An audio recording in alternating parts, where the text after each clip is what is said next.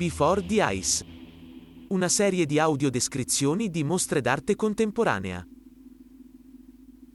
In questo episodio. Age of Coming. La mostra di Matt Copson nella Galleria Clearing, Bruxelles.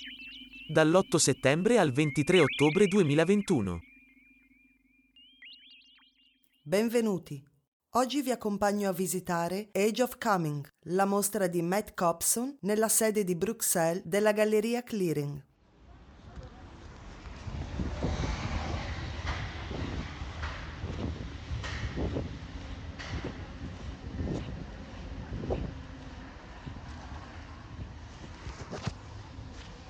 Clearing è stata fondata da Olivier Babin, un artista che nel 2011 inizia ad esporre nel suo studio di Brooklyn i lavori di altri colleghi artisti.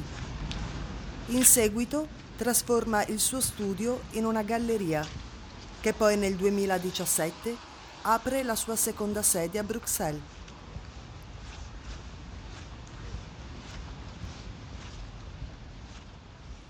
Clearing si trova in Avenue Van Volksem al numero 331, nella parte dell'Avenue più vicina al grande incrocio del Vils. L'edificio del Vils, il centro d'arte contemporanea di Bruxelles, si trova infatti un po' spostato diagonalmente, dietro la nostra spalla sinistra, se abbiamo di fronte la porta della galleria rimane comunque nascosto dagli alberi che separano i due sensi di marcia della Van Voitzen. La galleria ha un'insegna, anche se subito non la si nota.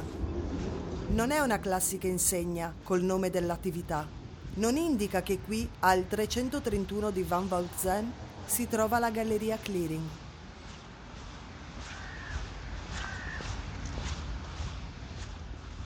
dà l'idea di qualcosa di abbandonato, un residuo. Si tratta di un pezzo di plastica, forse di pluriuretano espanso, a cui hanno dato la forma di un waffle. Rimane sopra di noi, in alto a destra, se stiamo davanti alla porta d'ingresso, attaccato al muro tramite due corte barre di ferro. Questo waffle è sporco, di quella patina di secca sporcizia nera e grigia, farinosa, che ricopre come una glassa molti degli edifici della città. È il sudiciume lasciato dall'inquinamento prodotto dai gas di scarico unito alla polvere sollevata dal passaggio delle auto. Ogni volta che vengo qui mi chiedo sempre se quest'insegna sia un'opera che un artista ha regalato alla galleria oppure l'insegna di un precedente esercizio commerciale lasciata lì come scelta.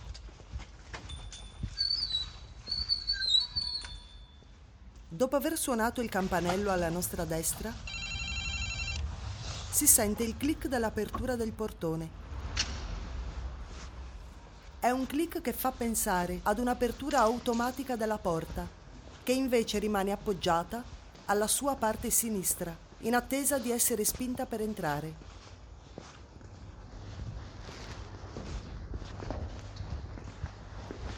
Una volta chiuso il portone, ci troviamo nell'ingresso, che porta ad un cortile interno. Il pavimento dell'ingresso è lastricato in pietra. Le pareti sono bianche. Con a destra il pulsante apri porta per uscire. L'ambiente è molto più freddo dell'esterno più umido, perché non riceve mai raggi solari, nemmeno d'estate. Solitamente troviamo sulla sinistra, al limite tra ingresso ed il cortile, un basso tavolino in legno chiaro, con adagiati i fogli delle informazioni sulle mostre correnti. Davanti a questo tavolino, alla nostra destra, si può accedere ad un piccolo spazio espositivo che viene usato per presentare dei progetti che non hanno grandi esigenze di spazio. Passata la porzione coperta dell'ingresso, entriamo nella parte aperta del cortile interno e dopo un piccolo gradino, superato alla nostra destra un cespuglio, siamo al centro di questo bel cortile con pavimento in San Pietrini.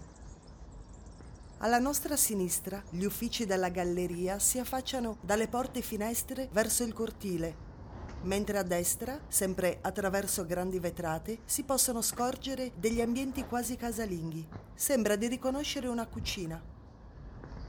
Davanti a noi invece si trova il grande ingresso dello spazio espositivo, in vetro e ferro battuto, in stile industriale, a griglia di ferro, alto secondo me circa 3 metri e mezzo, posto al centro di una parete, che sarà di 9 metri circa.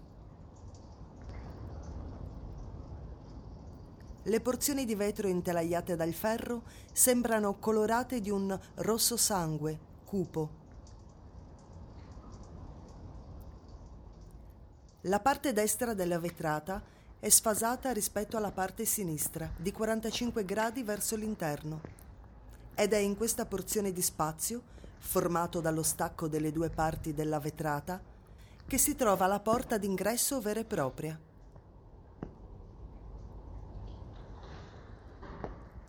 Una lampada infatti pende dall'alto, indicando l'entrata.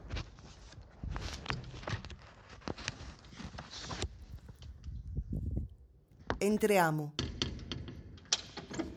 La prima cosa che notiamo è un suono ovattato che, come il vapore acqueo di un umidificatore per ambienti, impregna tutto lo spazio.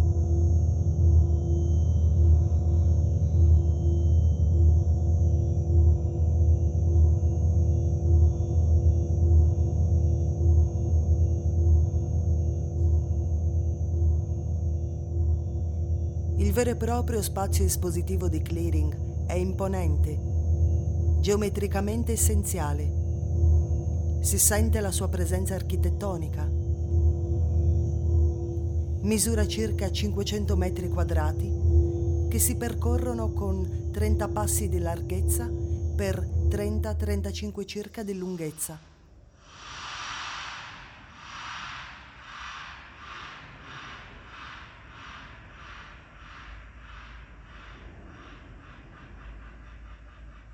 Si presenta come un enorme deposito con tetto a doppia falda e capriate a vista.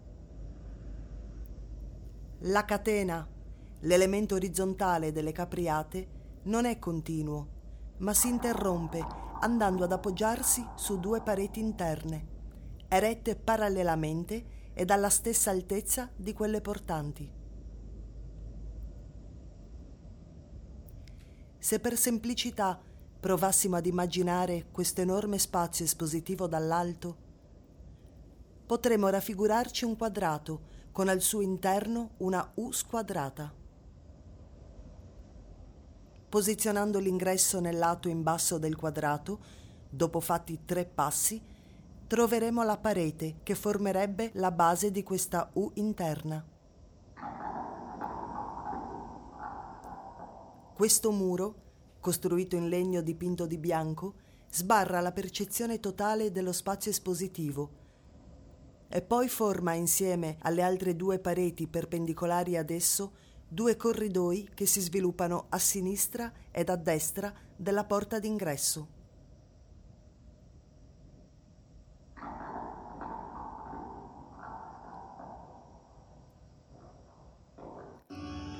Per la mostra di Matt Cobson giovane artista inglese classe 92, lo spazio ci accoglie con una luce diffusa, soffice, di colore rosso scuro carminio, visibile anche dall'esterno. L'illuminazione di un tono caldo, vischioso come il sangue, confortevole ma allo stesso tempo respingente, tinge i vetri della vetrata ed irradia solo lo spazio tra questa ed il muro davanti dove troviamo un testo disposto in quattro colonne, parallele tra loro, ognuna delle quali composta da sette righe. Il testo si scoprirà poi essere quello cantato dal soprano Kiran Christopher Subramanian del Coro Nazionale dei Bambini degli Stati Uniti, che presta la sua voce al protagonista dell'opera principale.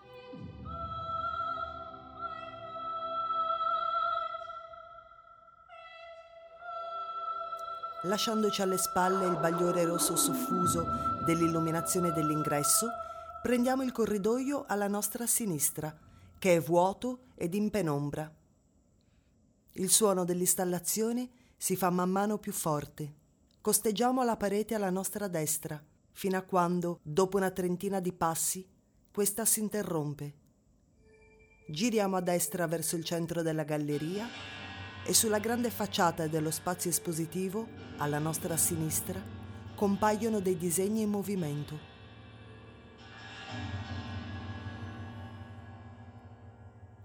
Si tratta dell'opera principale di questa mostra, una proiezione laser multicolore di un'animazione disegnata a mano.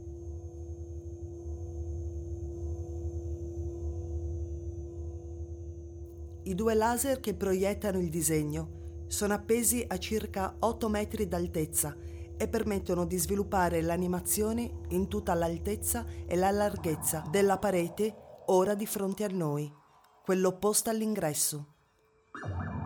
Due diffusori, anch'essi appesi al soffitto, emettono invece la colonna sonora dell'animazione. Ora risultiamo essere al centro esatto dello spazio espositivo, davanti alla proiezione. Il punto dove siamo è delimitato dai muri interni, che garantiscono una concentrazione solo sull'opera principale ed è chiuso alle nostre spalle dalla parete dove dall'altro lato si trova l'ingresso con il testo a muro e la luce rossa soffusa.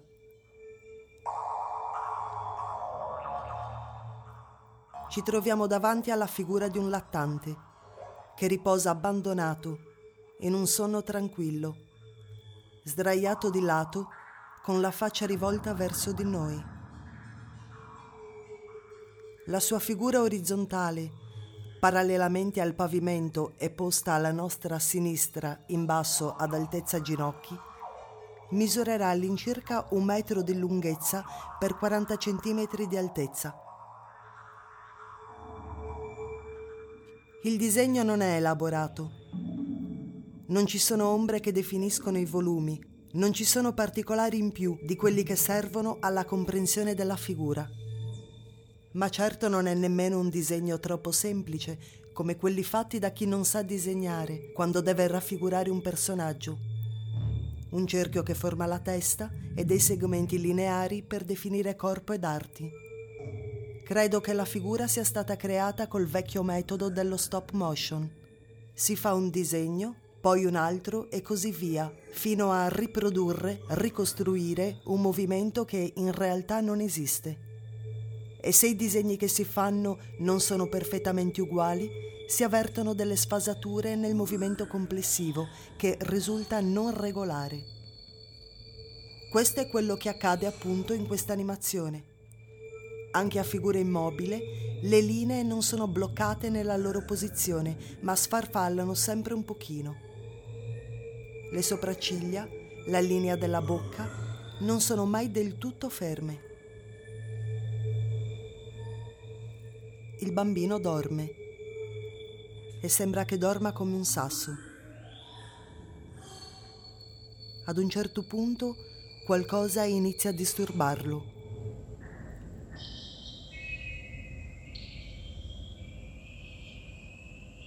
Un suono serpeggiante, ondulato ed armonioso, anche se un po' sinistro, sospetto, accompagna il movimento di due linee cangianti.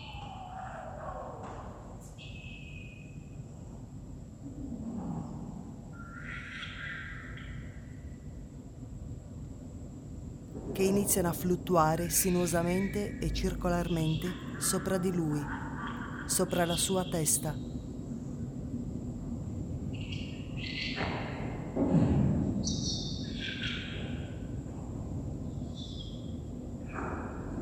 Ognuna delle quali forma dei piccoli fiocchi che poi scioglie nel muoversi.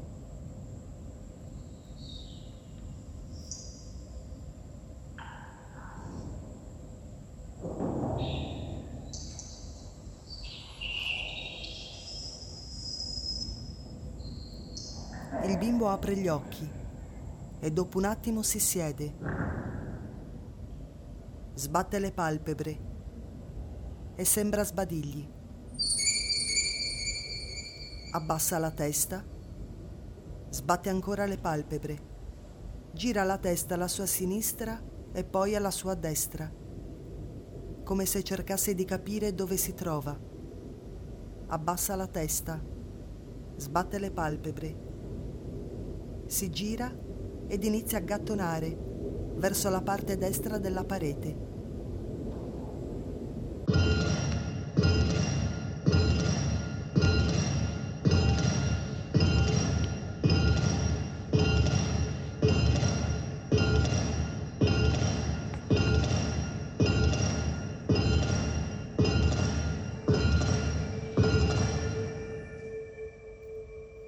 Raggiunto il centro di questa, in alto sopra di lui, appare un insieme di nuvole, anch'esse raffigurate in maniera essenziale.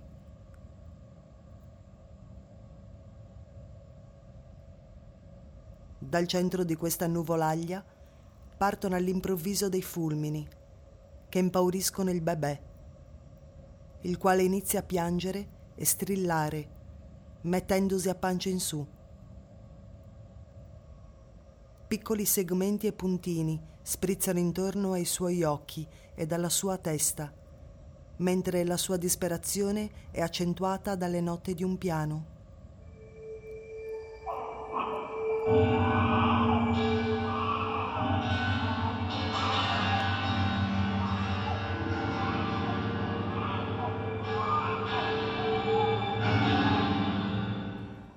In un attimo le nubi scompaiono e con un cambio sonoro appaiono in alto sopra la sua spalla sinistra. Alla nostra destra, dei cerchi sformati, ognuno con un colore diverso, che a momenti si congiungono, formando un cerchio policromo in continuo movimento, per poi separarsi nuovamente, continuando a muoversi ondulatamente.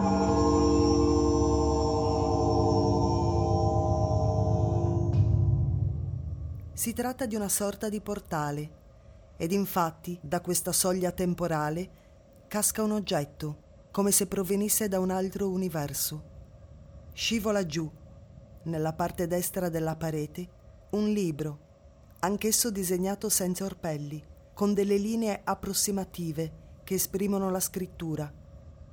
Il libro tocca il suolo della scena in posizione verticale, aperto il bebè sbatte le palpebre, frastornato dalla situazione. Poi solleva la testa in direzione del libro aperto, alla sua sinistra, lo guarda ed inizia a gattonare verso la sua direzione, mentre le pagine del libro si sfogliano da sole.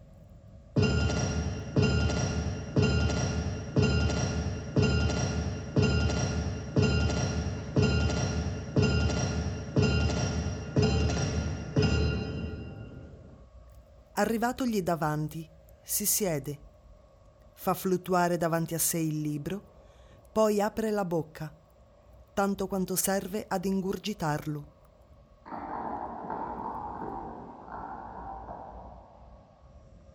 Sbatte le palpebre, la musica si trasforma ed il nostro bebè, levitando, inizia a lievitare, mentre i contorni della sua figura cambiano per un attimo colore.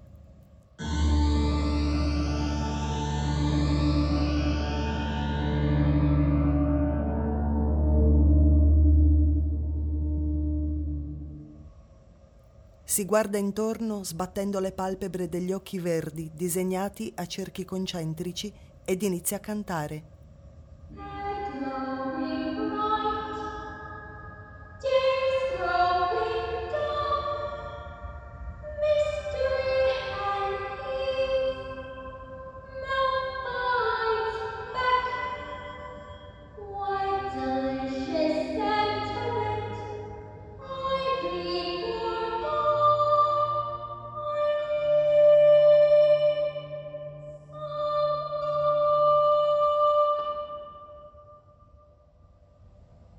Testa luminosa, i giorni diventano muti, la mano misteriosa si nutre, la bocca morde indietro, che sentimenti deliziosi, chiedo di più, ho bisogno di più. E dall'acuto dell'ultima frase il suo profilo si segmenta come per farci capire lo sforzo che fa per far uscire la sua voce. Sempre seduto, si dondola di qua e di là, come se si compiacesse delle nuove dimensioni del suo corpo. Un altro suono annuncia la comparsa della seconda porta temporale, che questa volta appare in alto alla nostra sinistra, dalla parte opposta a quella dove si trova il protagonista.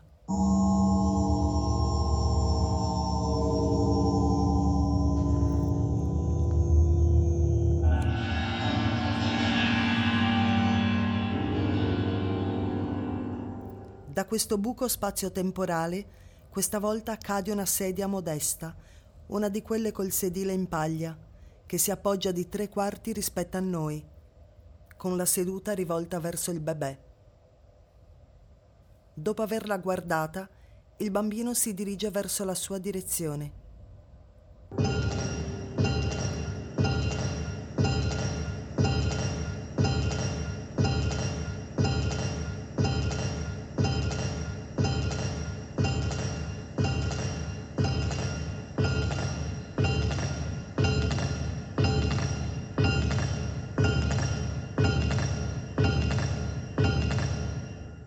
Le passa dietro, quindi sotto, e sbuca davanti, sempre a carponi. Gira la sua testa a destra ed a sinistra. Sbatte le palpebre e sembra riflettere per un attimo su cosa fare.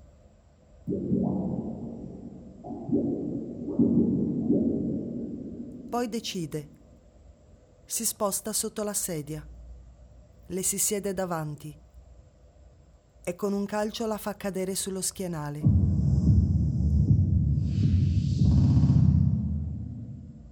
Dopodiché stacca le gambe davanti e se le mangia. Poi prende tutta la sedia e rimanendo seduto la inghiotte interamente, aprendo così tanto la sua bocca da sformare il suo cranio.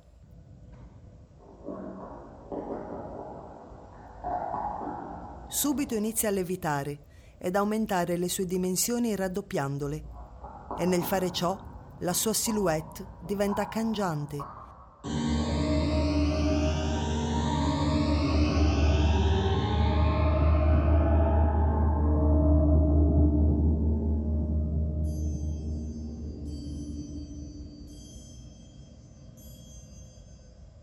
I suoi occhi sono più verdi e la sua bocca, che in questo momento è solo un piccolo segmento, per un attimo sembra un ghigno cattivo. Però è solo un attimo, perché poi il bebè sorride contento, battendo le sue piccole mani.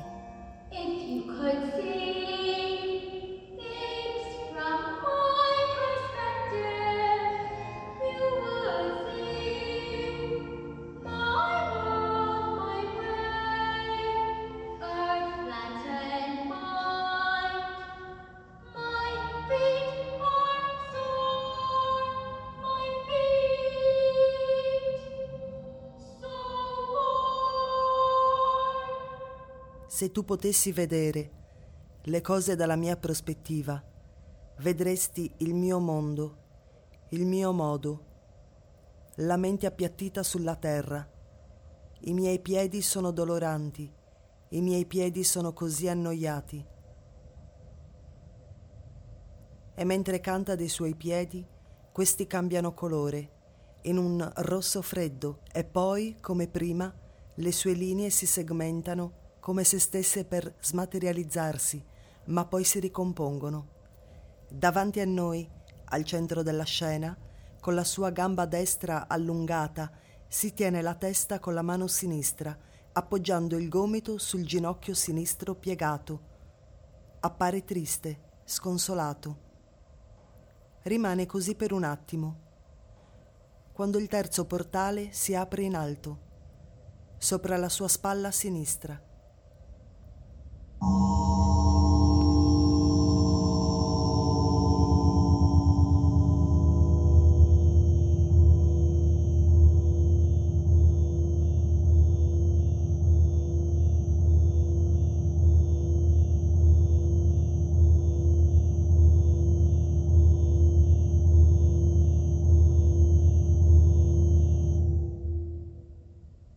questo varco cade giù una pistola che si appoggia davanti al suo piede destro. Il suo profilo inizia a vibrare ed a diventare a momenti più luminoso per poi cambiare colore repentinamente. Guarda la pistola, batte le palpebre e si alza. Ma alzandosi ha come un capogiro. Tutto il suo corpo comincia ad ondeggiare. Il suo cranio si deforma e lui quasi perde l'equilibrio. Si inchina per raccogliere la pistola con la mano sinistra. La solleva davanti a sé. Poi la sposta verso la sua sinistra, quasi mostrandola come un trofeo.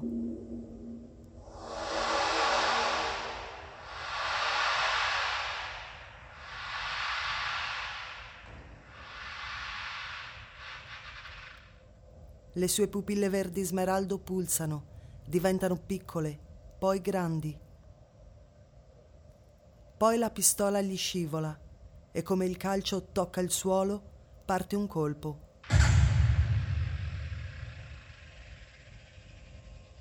Il proiettile si rompe in uno sciame di puntini gialli che sbattono nel limite della scena alla sua sinistra, per poi passargli sopra e svanire. È al centro della scena e raccoglie la pistola, puntandosi la canna davanti al viso. Poi apre la bocca e la ingoia intera. Nel momento stesso in cui l'azione si conclude, la sua forma si sgrana in piccoli granelli gialli oro, come se per un attimo si smembrasse e si scomponesse nelle sue più piccole particelle che iniziano a muoversi in cerchi centrifughi per poi tornare nuovamente in posizione e riformare così la sua sagoma iniziale.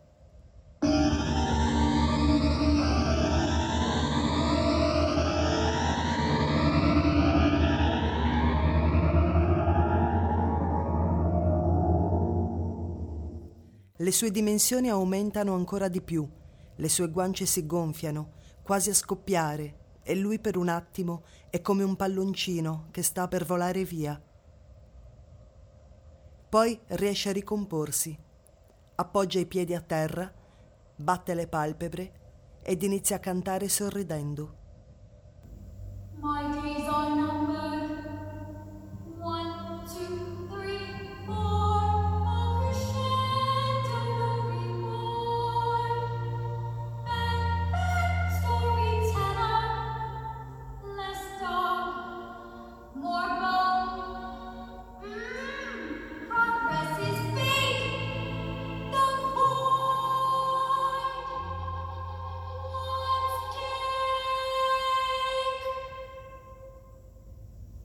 Giorni sono contati. Uno, due, tre, quattro. Tutto un crescendo, nessuna ricompensa. Cattivo, cattivo narratore. Meno cane, più osso. Il progresso è falso. Il vuoto vuole la torta. E nel declinare l'ultima strofa, il suo profilo si segmenta in tante piccole linee. Ora è come una pentola a pressione che sta per esplodere ma riesce ancora una volta a ricomporsi. Batte le palpebre. È diventato molto grande, occupa quasi tutta la parete davanti a noi. I suoi occhi verdi si guardano intorno. In basso ai suoi piedi, alla sua sinistra, appare un altro portale. Lo guarda quasi impaurito e si inchina verso questo passaggio, infila dentro le sue piccole mani e con uno sforzo riesce a tirarne fuori un aeroplano.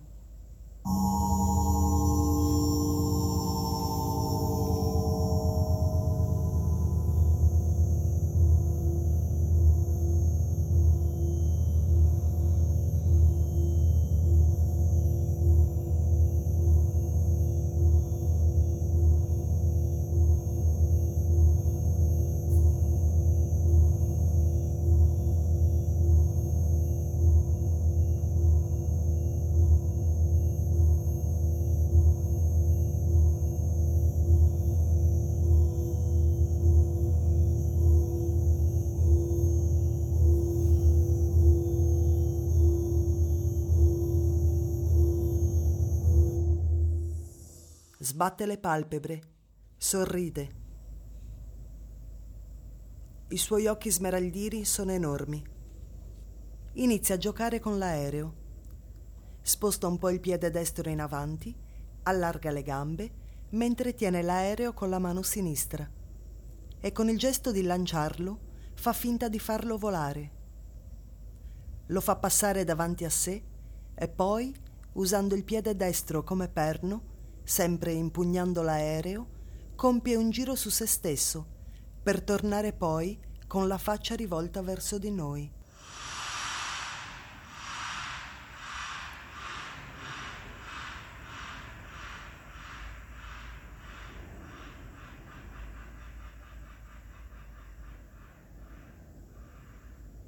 Posiziona l'aereo con il muso davanti, alla sua bocca aperta, ed inizia a mangiarlo.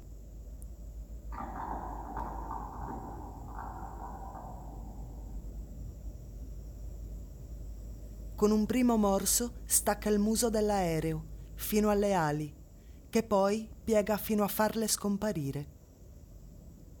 Col secondo si mangia tutto il corpo centrale e dopo un attimo di esitazione fa fluttuare la coda dell'aereo davanti alla sua bocca e lo ingoia completamente.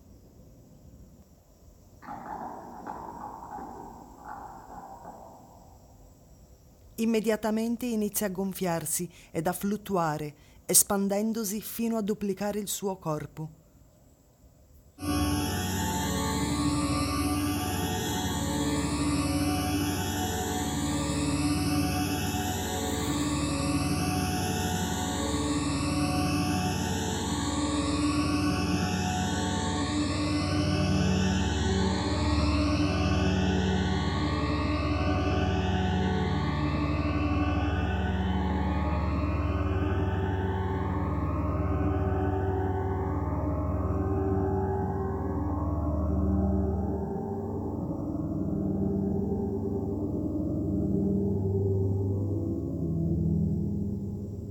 È contento della sua stazza e come in un musical, accennando passi di danza, inizia ad intonare la sua canzone.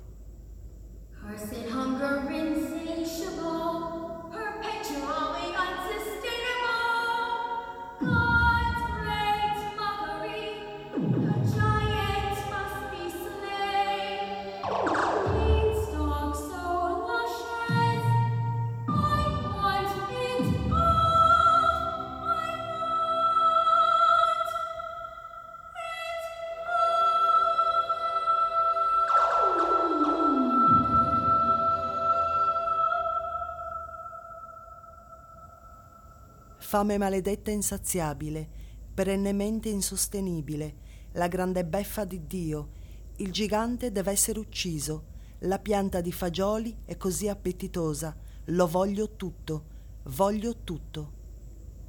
Il suo profilo si colora di verde smeraldo come i suoi occhi, si segmenta per poi ricomporsi. Con lo sguardo sgranato, forte della sua stazza e della conoscenza ricevuta dagli oggetti mangiati, allunga le braccia, quasi a voler abbracciare il cielo. Nella sua ultima strofa sembra si rivolga alla natura, al creato, al cosmo. Si guarda la pancia e lì, al centro del suo petto, appare lo stesso gruppo di nuvole che lo aveva minacciato quando era appena nato. I fulmini che prima erano fuori, ora sono dentro la sua pancia.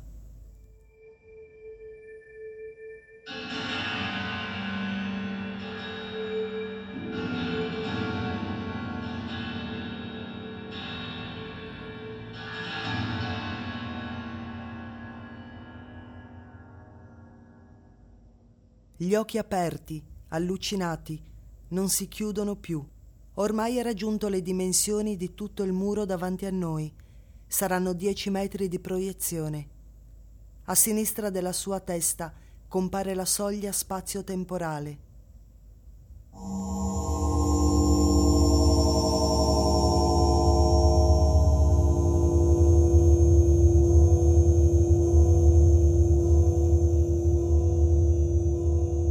Ora le sue dimensioni gli consentono di acchiapparla, portarsela davanti alla bocca e mangiarla.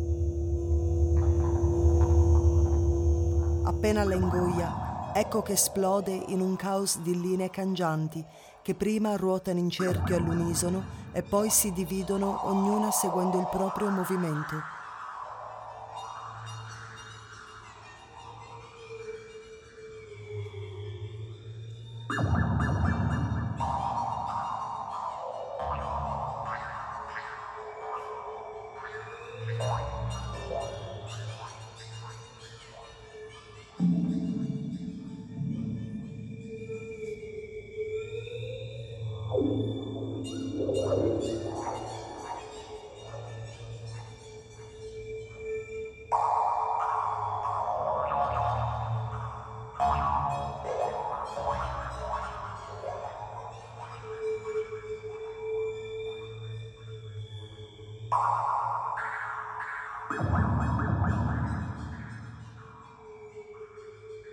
Alcune a forma di molla, altre formando fiocchi e lacci, segmenti che sprizzano a destra ed a manca.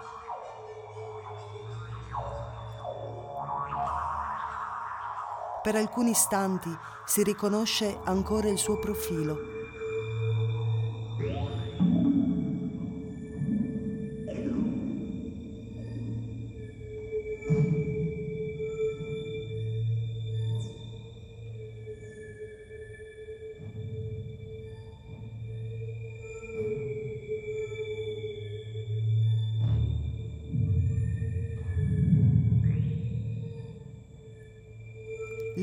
formano per un attimo il viso, gli occhi, le mani, ma poi l'onda causata dall'esplosione scardina questo tentativo e tutto ritorna caotico.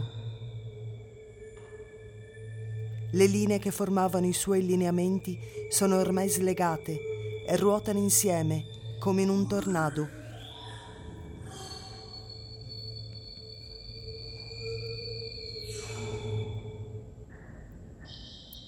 Per alcuni istanti si riconosce ancora il suo profilo. Le linee formano per un attimo il viso, gli occhi, le mani, ma poi l'onda causata dall'esplosione scardina questo tentativo e tutto ritorna caotico. Le linee che formavano i suoi lineamenti sono ormai slegate e ruotano insieme come in un tornado Questa specie di tempesta, questo groviglio di tracce, si fa sempre più piccolo, perdendo piano piano la sua forza, spostandosi dal centro alla nostra sinistra, in basso, fino a quando non si ricompongono nella figura iniziale di questa animazione, nel bebè che pacificamente dormiva.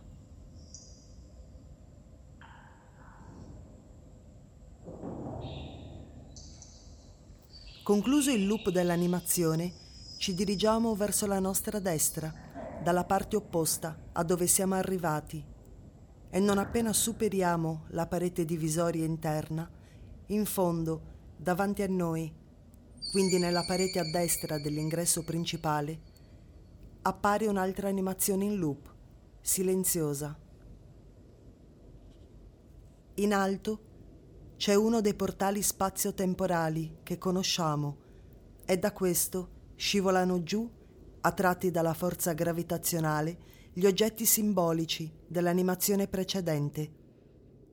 Il libro, la sedia, la pistola, l'aereo, che come all'interno di un tifone ruotano su se stessi, in mezzo alle linee, tratteggi, puntini, molle impazzite svolazzi rosso acceso, scarabocchi, riccioli, spirali verdi smeraldo che guizzano da tutte le parti, rimanendo all'interno del cono d'azione del portale.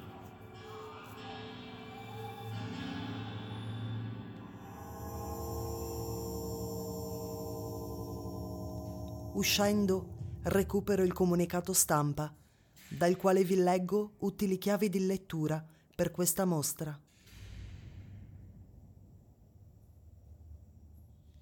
Sei un bambino. Sei affamato. Affamato di cose che non conosci. Cose che possono o non possono esistere. Ci siamo passati tutti. Potremmo invecchiare insieme, diventare grandi insieme, dominare questo mucchio di fango insieme, spostarci ai margini della città, fare un lavoro multidimensionale, strizzare gli occhi fino alle allucinazioni, impazzendo. Una volta un bambino fatto di laser mi ha detto qualcosa del genere. Aprì la bocca sputando tonnellate di grossolane preistoriche banalità. Era affamato dei gommosi, ineffabili, infiniti granelli di polvere che costituiscono la nostra culla terrena. Gli ho dato un libro da cui imparare, ma l'ha mangiato. Gli ho dato una sedia su cui sedersi, ma l'ha consumata. Gli ho dato una pistola per governare, ma l'ha masticata. Gli ho dato un aereo benedetto, un aeroplano benedetto che volava nel cielo, con cui giocare, ma l'ha ficcato direttamente nella sua bocca portale. Ci sono più colori che non esistono che colori che esistono. Ci sono più pensieri che non esistono che pensieri che esistono. Per una frazione di secondo ho creduto di vederne uno. Mai più. Il cerchio della vita si è spezzato, un albero genealogico abbandonato, una pennellata senza alcuna preparazione, un bambino senza età. L'hanno rapito, scambiato con un cambiante, una copia appiccicosa del DNA del nostro amato da tempo perduto, amato da tempo, profumato di fulmine, fastidiosamente invincibile, il disegno di un bambino. Allora ricominciamo, una nuova era di andare e venire.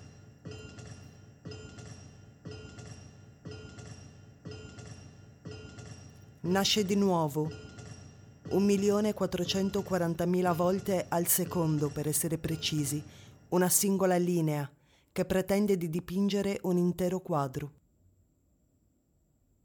Non ci si può nascondere dall'arte e dalla tecnologia. Occhi chiusi, dietro un velo di occhiali da sole colorati giocattoli irresistibili, progettati per riportare i nostri orologi a un tempo più semplice.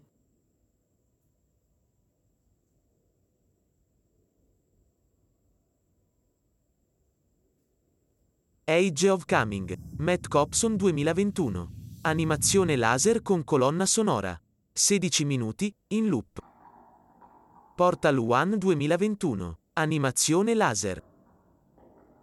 Portal 2 2021. Animazione laser. Musica, Caroline Polaszek. Disegno del suono, Felicita. Soprano, Kiran Christopher Subramanian del Coro Nazionale dei Bambini degli Stati Uniti. Animatore capo, Sara Drake. Programmatore laser, Peter Gyan Ruish. Ringraziamenti a Calvin Marcus, Gita Subramanian e Luke McEnderfer.